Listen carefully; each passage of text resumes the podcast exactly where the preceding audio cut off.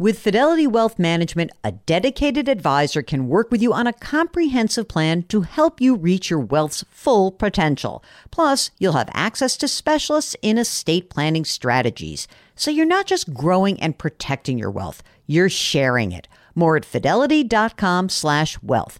Investment minimums apply. Fidelity Brokerage Services LLC, member NYSE SIPC.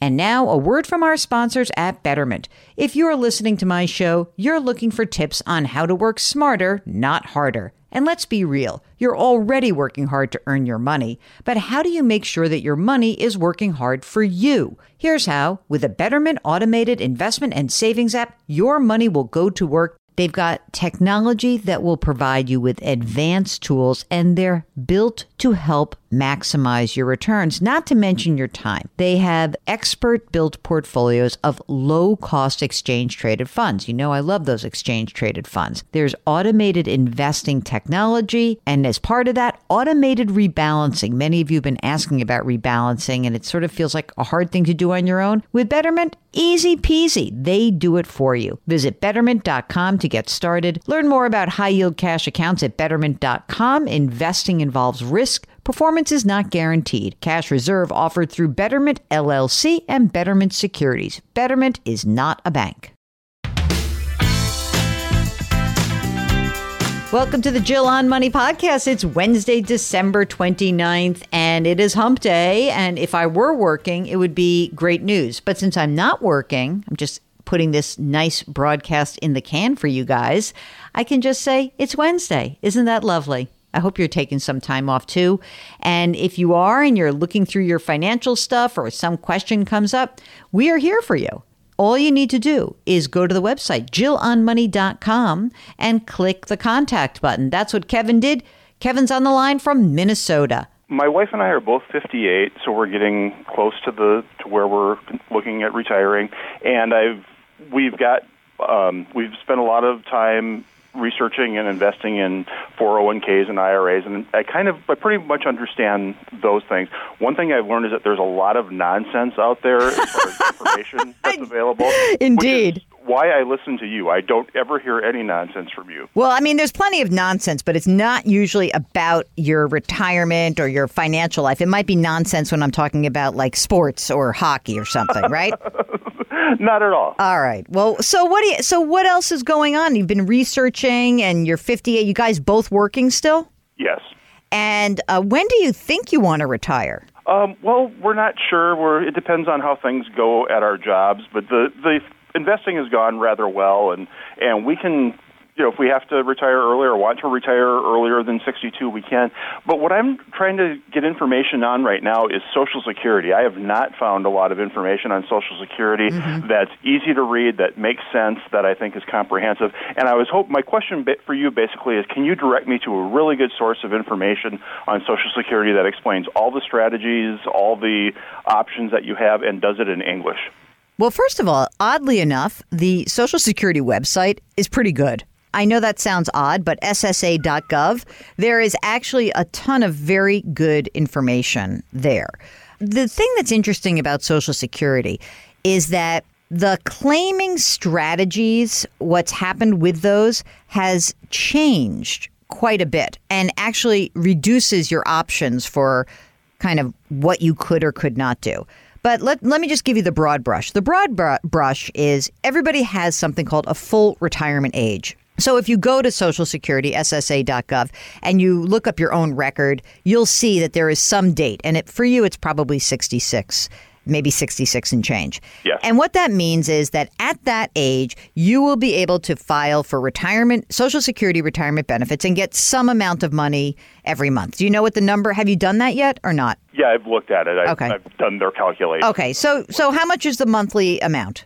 That were that we would be getting? Yep, at at your full retirement age. Um, was approximately thirty six thousand a year. Okay, so. great. Okay, so that's your full retirement age. So what happens is the Social Security Administration allows you to claim as early as age sixty two, but you wouldn't get that thirty six grand. It would probably be reduced by about twenty percent.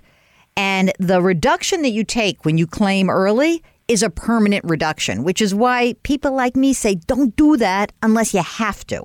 I mean, if you were in terrible health, you would do it, right? Part of Social Security is making a bet on when you think you're going to die. Right. Right. But for most people, claiming early is a permanent reduction. And if a spouse is counting on your Social Security benefit and going to claim half of your benefit, the spouse's lifetime Social Security would also be reduced by 20%. So, in general, we say wait till your full retirement age. Now, on the other end of the spectrum, every year that you delay, or every, uh, honestly, every month you delay, the Social Security system will beef up your benefit. So if you put in what would it look like for me to claim at age 70, that's the kind of the last, the maximum you could get, it's going to be a higher number. So, in general, that's kind of how Social Security works. Would would your wife also be claiming Social Security on her own, or would she be claiming half of yours?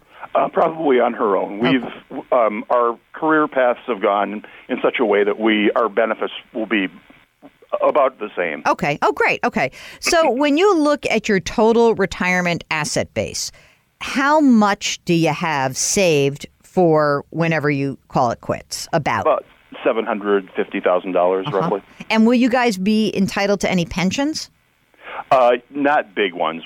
We've worked, we've both worked in state government or in government for a part of our careers, Mm-hmm. and there's actual pensions there. But there right now, um, there would be for both of us about four thousand dollars a year. Okay, so good. You get some nice lunches on the uh, Yeah. on your. That's very nice. How much do you guys need to live on? Do you know? We haven't done a real good, or we can't calculate that because we're also considering um, when we retire moving to Mexico or Costa Rica or someplace like that. I love that. You mean for those cheap living expenses? Do you guys have kids or not? You're going to just say to the kids, "Screw you," or what? we have well, we have kids, but our kids um, have airline flight benefits. Nice. And they would want to visit you. So here's what I would do if I were you, Kevin. I would look at this and say, you know, in general, uh, we'll send you some information about Social Security. You can play with the calculators, et cetera. But in general, you want to try to look at your retirement and say, how much are we really going to need to live on, right? And then you want to project forward and you say, all right, let's say that we can really retire at age 62 then what I want you to also think about is I have to accumulate some money that would maybe be available to help float my lifestyle outside of retirement. So non-retirement assets, especially when because then you don't want to have to pay tax on everything, right? And you want to beef up some of your non-retirement assets. And then you want to see if you can if it makes sense for you to delay claiming social security even more into the future.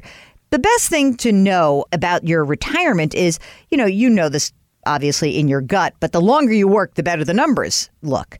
If you hate your job and you just want to bail, then maybe even if you could simply make a little bit of money in some sort of side job or part time job or do something a little bit just to bring some money in, that may be enough for you to bridge the gap between age 62 and your full retirement age. But, you know, I'm excited to hear about Costa Rica or wherever you go and keep us posted.